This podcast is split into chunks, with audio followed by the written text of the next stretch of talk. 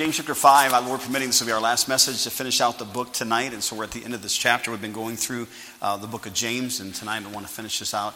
Uh, it kind of really actually goes together as far as the remainder of the, ver- the we're in actually verse number 13 down to verse number 20, and it kind of all just kind of culminates together as uh, James writes this. Let's go ahead and pray and ask the Lord's blessing on his word, and then we'll look at it together.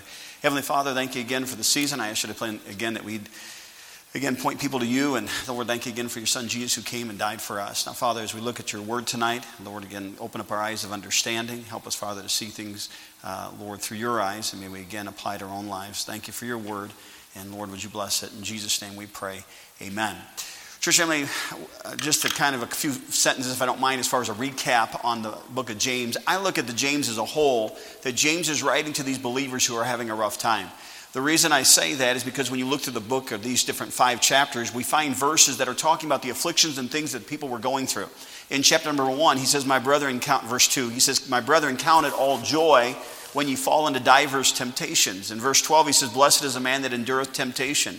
In chapter 1, the end of, the, uh, end of it, in verse 27, he says, Pure religion undefiled before God and the Father is this, to visit the fatherless and widows in their affliction. So when you look at the book as a whole, we find it again and again and again. He's talking about this group of believers that are having a rough time.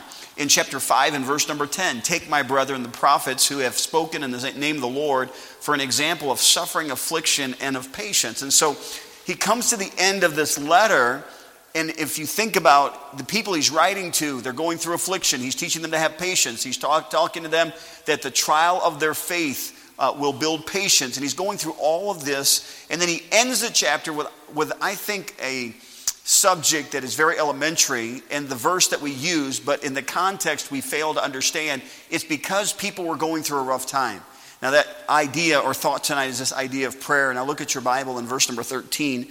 James chapter 5, verse 13, the Bible says this Is any among you afflicted? Let him pray. Is, it, is there uh, is any merry, let him sing psalms. Is any sick among you, let him call for the elders of the church and let them pray over him, anointing him with oil in the name of the Lord. Verse 15 And the prayer of faith shall save the sick, and the Lord shall raise him up. And if he have committed sins, they shall be forgiven him. Confess your faults one to another and pray one for another that ye may be healed. The effectual, fervent prayer of a righteous man availeth much. Elias, talking about Elijah, Elias was a man subject to like passions as we are, and he prayed earnestly that it might not rain, and it rained not on the earth by the space of three years and six months. And he prayed again, and the heaven gave rain, and the earth brought forth her fruit. Brethren, if any of you do err from the truth and one convert him, let him know that he which converteth a sinner from the error of his way shall save a soul from death and shall hide a multitude of sins. But church, I wanted to read those verses first tonight because I want, Lord permitting, I want to walk back through these verses but I want you to get in your mind as far as what's going on, as far as what James is talking about. Now, James is writing under the inspiration of God. James is not telling us his thoughts, James is telling us what God wants us to know. So, God is speaking to us about this area of praying, and specifically, there's lots in this chat, these last verses about prayer. And I want to, first of all, let's look at the interpretation, and I want to share quickly three thoughts with you about this idea of prayer, especially if you're going through a rough time. Verse number 13, look back now. He says this Is any among you afflicted? Now, church, I mean, that word afflicted means to undergo hardship. So here's what James is writing. He's writing to this group of believers. I believe he's writing to a church. And he's writing to this, this group of believers and he says, Hey, listen, is there anybody undergoing hardship? And then he asks the question and then he gives the answer. All right? He's, that's the kind of teacher you want. Here's the question, here's the answer. So, first of all, he says, Is any of you afflicted, meaning to, uh, to undergo hardship? And he says, Now, here's the answer let him pray. Now, specifically, he's talking about the individual going under hardship. Now, I want to tell you why that's important. Because later he's going to say, Get others to pray for you. So, here he's saying, If you're going through a rough time, you pray. I want to tell you, so many times we uh, allow ourselves to stay under hardship because of us not praying. Hey, by the way, it's okay to get everybody to pray for you, but it's got to start with you. All righty? And if you're going through a hard time, look what he says next, his second statement here. He says uh, next in verse 13, is any merry? Now, that word merry means to cheer up. Now, I get the impression because of the questions that are asked and the meanings behind the word that he's saying, okay, if you're undergoing hardship, here's, the, here's what you need to do you need to pray if you need cheered up, because he's using the word merry there and it means to cheer up, he says in verse number 13, he says, Is any merry? What's the answer to being cheered up? He says, What should you do? let him sing psalms. All right, now I want to tell you, there's something about singing that can cheer you up. You say, well, I don't get cheered up. Just I mean, think about the biblical stories that we have in the Old Testament. Saul was having a rough time, troubled by a spirit, an evil spirit. What's the first thing he did? He called for somebody to come play a harp. There's something about music for our Christian life that's important to cause us to cheer up. All right? Look what else he says here. Not only does he say, uh, if you're afflicted, then you should pray. If you need cheered up, you should sing psalms. Verse number 14. Is any sick among you? Here's the question, here's the answer. Let him call for the elders of the church and let them pray over him, anointing him with oil in the name of the Lord. Now, again, walking through this together, the first question, you pray. Second question, you need cheered up, you sing. Third question, okay, you're sick, then you call for the elders of the church. Now, church family, uh, Lord permitting, we'll kind of hit this in detail maybe a little bit tonight. We don't talk a lot about anointing people with oil, and very few people do it. My wife and I, uh, we had a time in our life that we were anointed with oil. It's when we went to that period of time of not having children, and we were wanting children. Um, I would say in the time that we've been at Heritage, going from memory, there's probably been maybe four, uh, maybe four or five most uh, times in these 30 years where I've actually anointed somebody with oil. This is a biblical thing here. This is not something that uh, somebody made up. Uh, there's no magic in the oil, it's just olive oil, is what it is. Um, and then that oil, uh, when a person comes, whether it's a sickness or they're going through a, a rough time uh, physically, uh, what we would do is anoint them with oil. And the Bible says the elders of the church, in our case, we use our deacons as those elders of the church. And the deacons and I would come and uh, I would anoint their forehead with oil. All of us would be around. We would pray for that particular person for their particular need. This was a biblical thing that James was telling them to do. And so he says, Now listen, if is there any sick among you? That word sick is talking about the idea of being feeble, all right? So I don't know what, what kind of sickness was going on, but it was causing a person that, you know, it was a trouble to their life. And so he says, Now if you're sick, he says, have the elders come and anoint you with oil. Now look at verse number 15. I want you to notice the oil is not what healed them. Verse 15, it says, In the prayer of faith shall save the sick. All right, so there's no magic in the oil the oil, I believe, is just a picture of the Holy Spirit of God that does the work in the believer's life, but it's because of the prayer of faith that causes that person to be healed. All right, so there's what he says next. He says, In the prayer of faith shall save the sick, and the Lord shall raise him up, and if he have committed sins, they shall be forgiven him. All right, verse 16. Confess your faults one to another and pray one for another that ye may be, what's the word? I think the word healed ties verse 16 back to verse number 14 and 15. Is there any sick among you? So, in the context here, he's saying, if there's somebody that's sick and they need, they need a healing from God, what they need to do is they need to call for the elders for this anointing of oil. If they've committed sins, now the word if is important, we'll come back to that. It's not, it's not everybody that's sick is a sinner, all righty? And so we understand that from Scripture. But if there's sin involved, he says, listen, they need to confess their sins. And then look what heals them in verse number 16. He says, the last part of verse 16, the effectual, fervent prayer of a righteous man availeth much. Now, church family, I believe we can use that for anything. You do not have to be an elder of the church to be an effectual, fervent prayer. All right? The effectual, fervent prayer of a righteous man availeth much. And we should have that same kind of praying in our life. All right, now I'm getting to the message tonight, but as we finish walking through this, let me stop and talk about these words for a second here. I think the phrase is connected to the elders of the church. In other words, these elders of the church should have been righteous men that would come and pray over these people, but the principle is the same whether you're the pastor, a deacon, or a member of the church. All of us can, it doesn't matter if you're a man or woman, by the way. The effectual, the word effectual means to be active. All right? The word fervent, we get the word boil, we use the word boil, but it means intensity, the effectual, fervent prayer. Prayer meaning petition or request of a righteous man, righteous meaning holy, uh, just, availeth, which means it adds force to. Now, church, I want to tell you something. A lot of times we pray, there's no force to our prayers, and it's because we're not actively praying, we're not fervently praying, we're not praying with the right life backed up with the prayer that is given, and so it does not have force to it. It does not avail much. The effect, by the way, it's a promise. That's not just a statement. The effectual, fervent prayer availeth much. God does something with a prayer of a person who's right with Him, who prays persistently and fervently for God to do something. If we're not careful, our prayers can become very shallow and very formalistic, instead of having this heat, this boiling, this fervency in our life. Now, by the way, uh, uh, our personalities are different when it comes to praying, okay? And there's no doubt about it, okay? My cousin Chris and I are two separate people, but what I'm telling you is when he prays, he gets excited. I mean, it doesn't matter who's around when he's praying. If you go to a place to eat, don't ask Chris to pray. Because everybody in the restaurant will know that you're praying.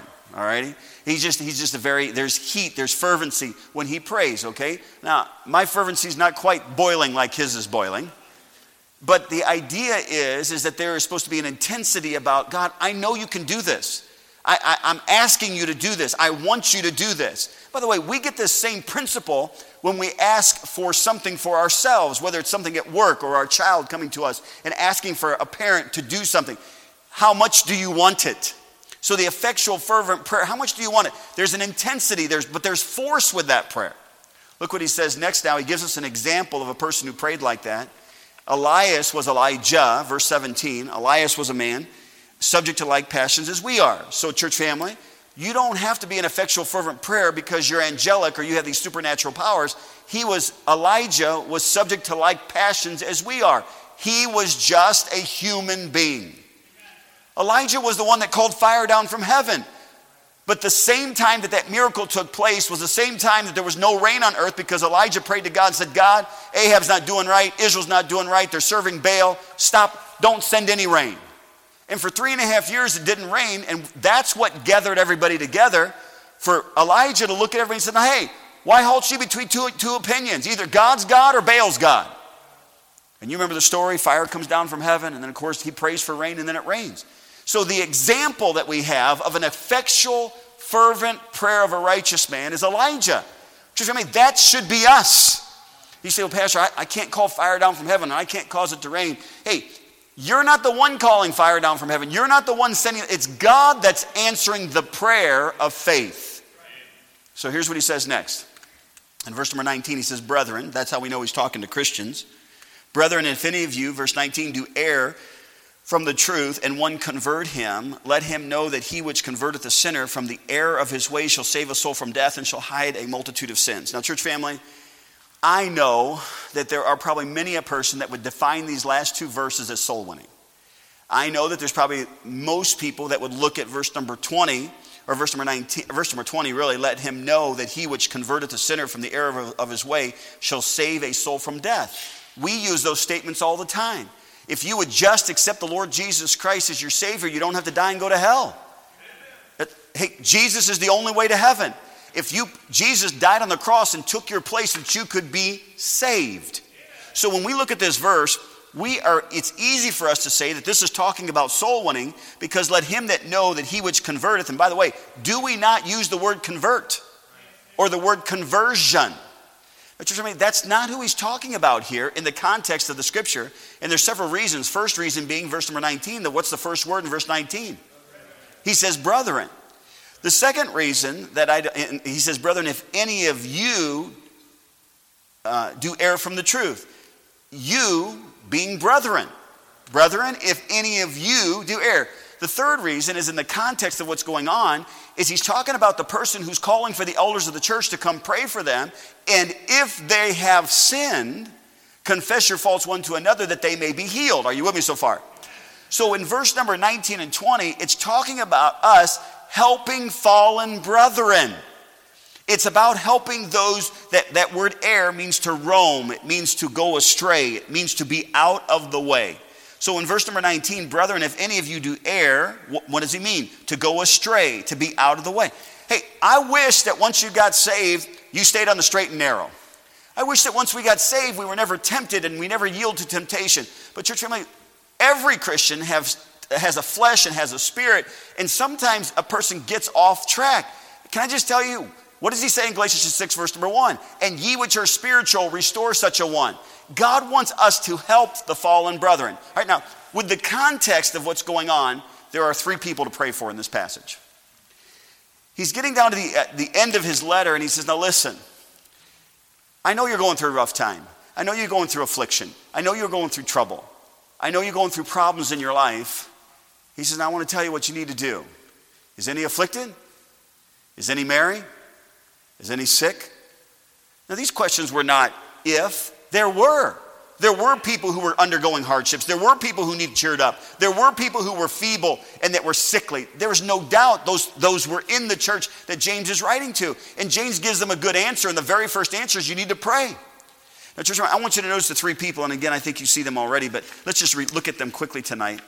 The first person, I want you to look back in verse number 13 again. I'm sorry, verse 14. The very first person he says to pray for in verse 14 is Is any sick among you? Let him call for the elders of the church and let them pray over him. In verse number, uh, verse, number um, verse 16, confess your faults one to another and pray for who? Pray for one another. Now, church, I mean, the one another there, he says, pray for one another that, that ye may be healed, is talking about the person that's sick. So the very first person that he, that's mentioned in this passage we're supposed to pray for is we're supposed to pray for the sick. Now, I don't know about you, but isn't it interesting that when you look at our prayer bulletin, there's a large majority of people who just are praying for healing. Church, I mean, that's who we're supposed to pray for, is for those who are sick. Now, I, I, I think I mentioned already, but I just want to make a note here in verse 15. He says, And the prayer of faith shall save the sick, and the Lord shall raise him up. Look at the, the, this little word, and if. And if he have committed sins, he shall be forgiven him. I think the reason the Lord put the word if there is because not everybody that sins is sick. All right? Church, I want you to look at another verse for me if I can quickly find it. Turn over to 1 Corinthians chapter 11. 1 Corinthians chapter 11. Let me just hit something here. 1 Corinthians chapter 11. Jump down to the end of the chapter here. This is the Lord's Supper chapter that we normally look at and read when we take the Lord's Supper. In verse number uh, 29, and for he that eateth, verse 29, 11, 29, for he that eateth and drinketh unworthily or irreverently, unworthily eateth and drinketh damnation to himself, not discerning the Lord's body. For this cause many are weak and what? sickly among you, and many sleep. In other words, they die. Verse 31 For if we would judge ourselves, we should not what? All right? Now, church, me, verse 30 again. For this cause many are weak and sickly among you. Church, there are times that people are sick because of sin. You know, God's the one that punishes a person who is not doing right, and sometimes there is a sickness that God allows. And we'll mention some of those later, but this first person that we're supposed to pray for that is, that is the person that's sick. Think about this, church family. Remember the man that was born blind, and the disciples said, Hey, Jesus, did he sin or did his parents sin? Jesus' answer was that this blindness was for the glory of God we understand that there are different reasons for sickness. Job was sick for the testing of his faith. The lepers uh, were, had leprosy for a showing of gratitude. Naaman, think about that. The only reason Naaman came to God was because he got leprosy. And he decided to go to, to a real prophet to find out if there was a real God that could heal him of that leprosy. I'm just trying to get us to think about tonight that as we look at this passage, that we are supposed to pray for those who are sick. Now, church, I mean, most of the time, the ones that we pray for are sick are only the ones that are closest to us. But we're really supposed to put ourselves in another person's shoes, and we're supposed to think about a person who's going through a hard time physically in their life that are sick. And church, I mean, I, uh, we have many, and many that are not even on the prayer bulletin that are really having a rough time physically, and we should pray for them. Church, I mean, the second person that I want to notice here is not only is the person we're supposed to pray for the sick, but in verse number 15 and 16, we're supposed to pray for the sinner. In verse number 15, again, he talks about the prayer of faith will save the sick, and if ye have committed sins, verse 16, confess your faults one to another and pray one for another that you may be healed.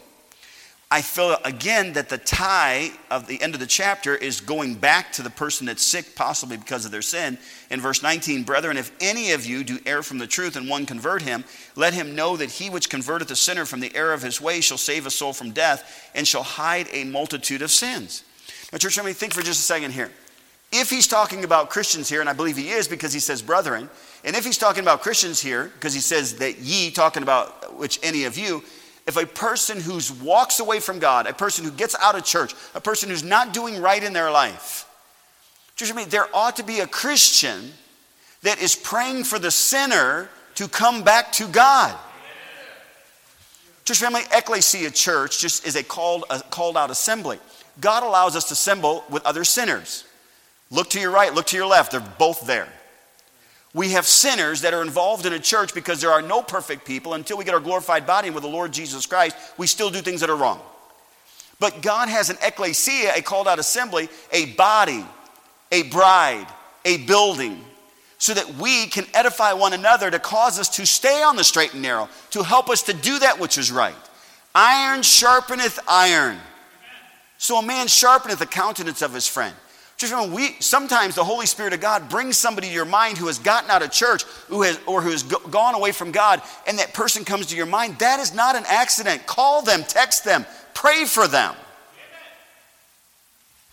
He says we're supposed to pray for the sick, but we're supposed to pray for the sinner.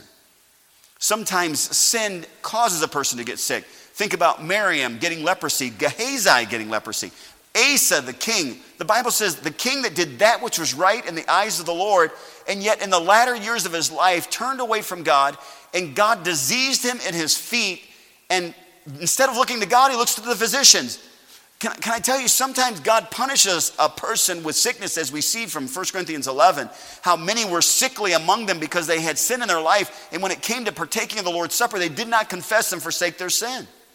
Proverbs 28 13, he that covereth his sins shall not prosper, but whoso confesseth and forsaketh them shall have mercy. Just me, who was the person who denied the Lord Jesus Christ? It's Peter. Peter, before the cock crow, you're going to deny me thrice. He said, I'll never deny you, I'll die with you. Remember what Jesus said? I've prayed for you. I've prayed for you. I've prayed for you. Just want to tell you something. We do a lot less gossiping and a lot less criticizing if we prayed more.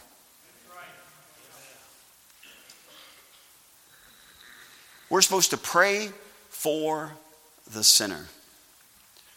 I won't have you turn to it, but I find it interesting. Just when I quote uh, Proverbs chapter 3, it's chapter 3, I think it's verse 11, 11, 12. My son, despise not the chastening of the Lord, neither be weary of his correction. For whom the Lord loveth, he correcteth, even as a father the son in whom he delighteth. Those same two verses are repeated in Hebrews chapter number 12. But what's interesting in Hebrews chapter 12 is what comes after them. Please follow me now. My son, despise not the chasing of the Lord, neither be weary of his correction. For whom the Lord loveth, he correcteth, even as a father the son in whom he delighteth. But in Hebrews chapter 12, he finishes the verses by saying this Wherefore lift up the hands which hang down, and the feeble knees, and make straight paths for your feet, lest that which is lame be turned out of the way, but let it rather be healed. Mean, what's, what is all that about? How does it go from, you're my child, and because I love you, I'm going to punish you, to finishing it out by saying, the feeble needs, the straight path that needs to be straight again, the person who's turned out of the way, and let him rather be healed. You know, I believe the Bible's teaching us we're supposed to pray for sinners.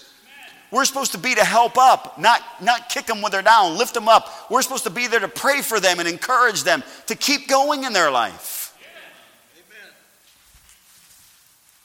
You know, I think so many times, I don't know if it's pride or just jealousy. Do you see how satanic it is when you're happy when another Christian's fallen?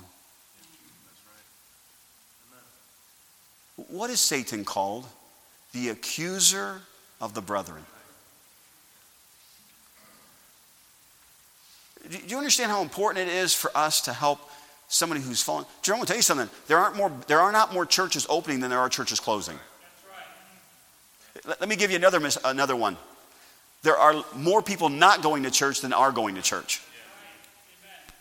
And then we, as brethren and sisters in Christ, we, we want to spread gossip or we want to condemn.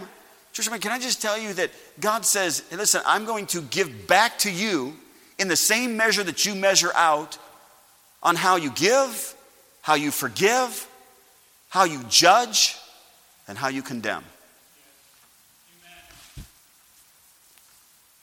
I'm just saying, James closes it out and he says, Listen, you should be praying for the sick, you should be praying for the sinner. Last of all, I want you to think about this, and it's in verse number 16 as, as well. Confess your faults one to another, verse 16, and pray one for another. Just remember, who's the, who's the one for another? Who, who, who's he talking to? He's talking to Christians. Not only should we pray for the sick and pray for the sinner, we should be praying for the saved.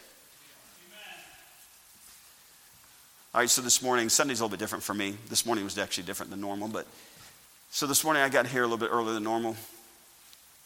You know, you're funny because most of you sit in the same spot all the time. So the, the place is empty. Brother Mice came through a couple times, but he didn't, he didn't say anything to me. He just looks at me funny, but he went on and did his thing. But when I came over to here, I can tell you this morning when praying, this morning I spent some time in prayer. God, would you please help Brother Mr. Young today? Help Kai and Lexi, help them to do right. We both know Kai and Lexi need help. Lord, would you please help Brother and Sister Woods? Would you bless them, encourage them, help Michael and Gabriel and Daniel and Janelle, helping to grow up to serve you, helping to do what's right. You know, I can almost, without you being here, I can go through everyone in here as far as you pray for the bonds. I mean, they said at most. Now, next next service, you're all going to switch things up. But I'm just telling you, as a general rule, I can go through, and while you here, I can mentally know exactly where you're at. It works better for me to go alphabetical so I don't miss anybody. As far as going through praying for one another. Church, I mean, you will not know till you get to heaven the power of the effectual, fervent prayer availeth much, the force that comes with those prayers. Listen, I don't know how you are, but I, sometimes I get kind of discouraged praying for the church family because I don't always know what they need. And I'm the pastor. But I learned I do not have to figure out everything that you need. I just have to pray for you. Just I mean, don't make it difficult. It's real simple. Father, would you please bless Brother and Sister Fellow you? Would you please help Reagan and Brian to grow up to serve you? Would you help them to do your will and would you give them wisdom for life? You can pray generally and God takes care of things specifically. Right. I don't have to know what all the burdens and problems that he's going through in his life. God knows what they are. All we have to do is pray. Some of you in here, prayer is a, a burden. Sometimes prayer is a burden to you because you know you should do it, but you're not. And so what happens? You get discouraged in your Christian life because you don't feel like you're praying for everybody. Stop getting discouraged. Figure out how to pray for everybody. Even if you prayed for 10 families a day, I don't remember the exact number, I think it's close to 70. Um, but if you prayed for 10 families a day, just for those 10 families, you'd pray for the entire church family in a week. You know, I don't know if the judgment seat of Christ is if God's gonna if that's where God's gonna show us where we could have done better. I don't think the judgment seat of Christ is judgment for our sins. Our sins was judged at the cross. When Jesus died on the cross, he judged everybody's sins. That's how we can be saved by putting our faith in Christ. But at the judgment seat of Christ is where the rewards are going to be passed out. And I wonder how many rewards we're going to miss out on because we were so busy in our own life that we didn't pray for somebody else's life. I've told you the story before, but years ago, but there's a boy named Jesse Napier. Jesse came to my dad's for, place for help, and Jesse Napier came, and he came, he came out of a, you know, he was in high school, about, I think he was a junior, if I remember correctly, and my dad took him in, and Jesse didn't come from a good, I mean, he was involved in some really bad stuff, and so he came to the Christian school, and he, the first, first semester was a little bit of adjustment, but fine. The second semester, Jesse had turned the corner. Jesse wanted to do right. Jesse was starting to read his Bible. Jesse was starting to, to, to pray. Jesse was starting to obey authorities in his life. Jesse had gotten things right with his parents. I will never forget when school ended in May and he was going to go home for the summer. And he came to me and he said, Hey, listen, I'm going to go back home and I'm telling you all the temptations I had in life are back there. Would you at least pray for me? And I said, Yes. But I did not pray for him. You know, Jesse Napier, Napier never came back to school in the, in the fall. I don't even know where Jesse Napier ended up in life. From what I understood, he went back to the old life.